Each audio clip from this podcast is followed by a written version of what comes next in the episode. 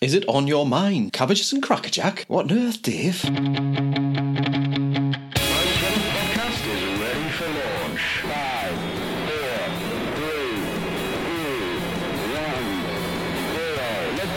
Welcome aboard Sprout One. I'm your host, Dave Algeo, Chief Sprout Sweater. Buckle up and enjoy this short journey into our inner world where the mind, metaphor, and meaning are meshed together in a bid to make more sense of our lives. It's episode 7. Is it on your mind? As we lift off the pad and before we get into the episode, don't forget if you find that the demands of life and the meaning of it all is leading you to sleepless nights, tossing and turning, deep and not so deep questions rattling around your head, then hop over to sproutsweater.com to sign up for my sleep checklist and my soon to be released free Operation Snooze sleep improvement program. Start getting your head back and your shit together so you can start getting life back on your terms. sproutsweater.com. Before I get into the is it on your mind, I need to give you the foundation for this. And I'm going to go back to a childhood program called Crackerjack. One of the things about Crackerjack was there was a game on there called Cabbages and Kings. And uh, I think it might have been called Double or Drop at one time. But used to get kids on stage to win prizes. They'd ask, be asked questions, and if they got a question right, they get a prize, a toy, a fire engine, or something like that. And if they got a question wrong, they get a cabbage. Three cabbages, and you were out. Now that little game inspired for me as I was doing my research into stress and overwhelm and overload and poor coping, this image of that child hang, holding onto a bunch of toys and then being crowded out by cabbages and losing sight of the toys and being ground down. And I've since, over the last 10, pl- well, must be longer than that years, I've used that time and again in lots of different sessions to illustrate very physically and viscerally almost the impact of the cabbages, the demands of life and work. Often the negative demands, but sometimes the positives. So, it's that metaphor that then developed into well, how do we then deal with the cabbages? Well, we slice them down. We chunk the slices into sprout sized chunks because our brain can only really handle the sprout sized things under stress. And this is where, if you think about the foundation for the, the topic of this episode, so if you keep that metaphor in mind, the cabbages can mount up and get on top of us. And if you imagine it, your brain is juggling these cabbages, all of the demands and expectations of life and work. And when it's on your mind, your brain is is doing its best to simply juggle, and it's a rubbish cabbage storage device. And there's a phrase that uh, I've kind of cobbled together. It's a twist on a quote from David Allen, the author of Getting Things Done: The Art of Stress-Free Productivity. His quote is: "If you don't pay appropriate attention to what has your attention, it'll take more of your attention than it deserves." Now, I've kind of twisted that into my own little version of that quote: "Is what is on your mind." Has your mind. And if you think about all those cabbages, all the demands, the projects, the sprout sized little actions that we have to do all day, every day, just to sort of keep the life admin going and the work admin going and to achieve things, it's no wonder that we can feel overwhelmed. And that whilst we're in that process of just juggling the cabbages, they're on your mind very much so. And then they have your mind. They can distract you. You can get wrapped up and caught up in them. You can be uh, unfocused, not be capable of making decisions. It only takes one sprout, doesn't it, to tip you over the edge when you're carrying so much around in your head. So, over the years, I've found this to be true without exception, generally almost without exception. In fact, I haven't found an exception, but I'm not ruling the possibility out. That what is on your mind has your mind. And this is critical because the so what in this is well, how where do we start? Many of my clients, when we're trying to sort of just tease things out and make a start on getting get our head back, our shit together, and, and, life back on our terms, the first step is get our head back because our head is not where it needs to be. It's juggling the cabbages, and in order to get our heads back, we need to start getting those cabbages off our mind. And this is a key part. So it sounds easier than it is actually you know than it can be in practice but there are some practical things. So a question. Have you ever found yourself so wound up or lost amidst a seemingly never-ending list of demands?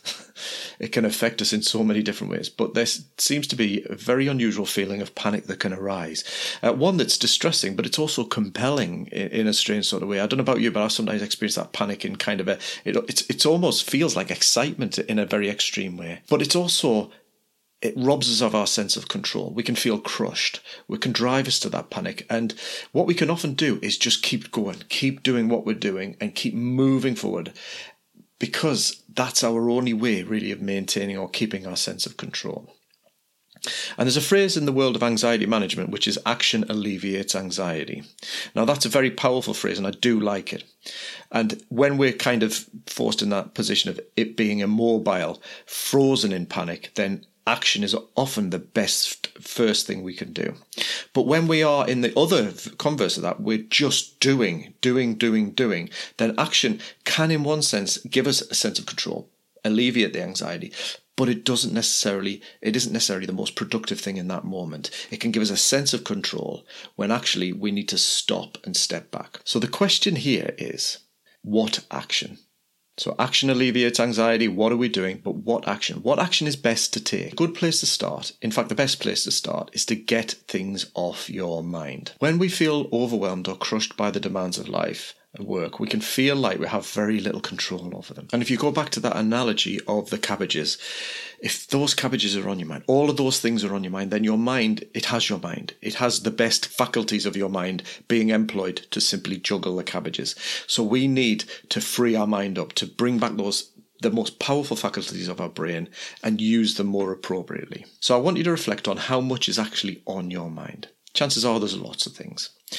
And chances are there may be one thing that really, really is chewing away at you, or as I call it, it's a particularly smelly cabbage. It's one that's really going rotten. It's it's it's really starting to taint the whole pile of cabbages, if you like. Because if you put one rotten cabbage in with a bunch of other cabbages, it's going to turn them all rotten. It might be that one thing that you're actively avoiding or confronting. I can't face that. I don't have time or energy to face that. Okay, so here's what I suggest you do. Whether there's one thing that's on your mind, and it's that particularly smelly cabbage, that thing you've avoided for a lot of time, or just don't feel as you have the emotional energy to deal with, or you don't feel as if there's enough time to put aside to deal with it, or there's lots of cabbages, or both, what I want you to do is just take some time out. Doesn't need to be a lot. It could be less than you think you need because all we're talking about is getting started. And it's about getting stuff off your mind. Get it into something concrete a task list, a journal, type it or write it, whatever. The key is to get it out of your mind. So there's one caveat here. Wherever you put this into a to do list, a journal, or something paper or electronic, you ne- it needs to be reliable. You're, you need to be able to trust that you won't lose it and it's something you will come back to. So think about where you have those random post-it notes, those lists all over the place, and collect them all into one place. It could be a physical thing like an in tray with pieces of paper, as, as David Allen in Getting Things Done would say, or it could be just a simple Word document, for example.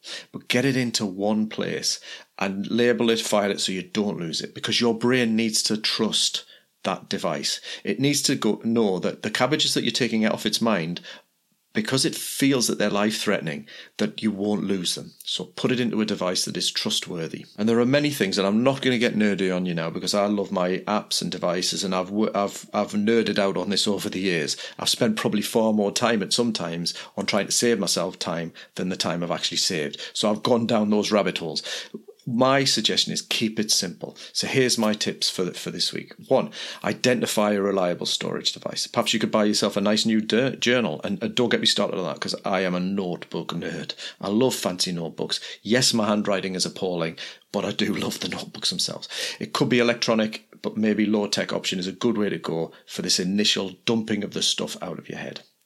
Two, here's how I suggest you you go about doing it. Again, as rough and ready as approach as you can get away with. Use the front of your journal, your book, for generally dumping any thoughts or ideas down, and perhaps even starting to make sense of them as you write.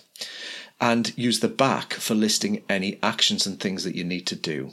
Uh, and put them in one place. The reason that I suggest you separate them out is because you may find that as you write a lot in the, the, the front of the book, to dos will pop up. And what you don't want to do is to stress out about where was it, which page was that writing on if you have a lot of paper, a lot of pages complete. So take any actions and put them at the back of the page, at the book, so that they're easy to reach. Your brain will thank you for that. Three, keep this to hand or have some other way to capture those things that crop up as you live your day to day life. This is the thing. This is not just a one off process. No doubt you've had that experience where you've you've been walking along or you've been sitting nice and calm in your living room and suddenly something's popped in your head and you thought, shit, I need to do that. Chances are you've maybe sat and plagued yourself until you've either A, got up and done it, or B, you've forgotten it again.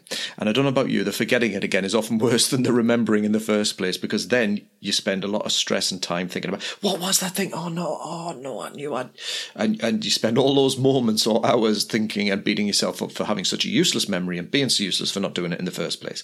So you need something to keep with you to capture those things as they arise. Because remember that phrase, what is on your mind has your mind. And we need to get it off our minds as soon as possible. And we have a number of options with that and I'll come on to that shortly. But have a device. It could be an app. I love Brain Toss. It's a great little app, about three quid Android or iOS, where if you think of something, you can you can go into the app, type it, audio recorder, or take a picture of something, and it wings it straight into your email inbox, and then it's off your mind. Brilliant. That kind of capture device can be really useful as you go along. Then four, get into the habit of checking back on those actions in the back of your journal or wherever you choose to capture them and make enough time to allow yourself to triage those actions. And what I mean by that is, in other words, at that point is decide, do I ditch this? I had an idea, but nah, it's no good. Is it delegate? Can I delegate it to somebody else? Do I defer it till later? I.e., it's a big task. It's going to take me more than two minutes. I'll do it later. Decide when to do it, or direct it elsewhere. It might be that it's a, a f- something just for future reference. Get it out of the to-do list and put it into a reference folder. Or do I do it? The general rule of thumb David Allen in Getting Things Done says two minutes or less. I tend to think 60 seconds or less. Do it now. If not, do it later. And uh, and th- that helps you then triage the tasks. So I talked about identifying a reliable storage device like a journal. Start dumping things in the front, actions in the back. Have the capture device handy with you at all times, and then get in the habit of checking back on it so your brain can learn to trust it. So it might sound like a lot, and it also might sound like it's rough and ready, but the aim is not perfect at the moment. You can tweak, you can enhance, you can evolve the systems later. The key is to start the process of lo- offloading what is on your mind into something else and developing the habit. As our craft, the Sprout One, begins the landing process, allowing you to return to your fellow humans, acknowledge the power of your mind to juggle all the stuff of life, but recognize just how far more powerful and peaceful it would be if you were to clear out that stuff and free it up to do what you so desperately wanted to do, to be here now. Think clearly, be focused, be creative, and enjoy the moment. Hope you've enjoyed your flight aboard Sprout One. For show notes and information on how to get the podcast feed direct to your Apple Podcasts, Spotify, or other favourite podcast feed, visit sproutsweater.com. And touchdown.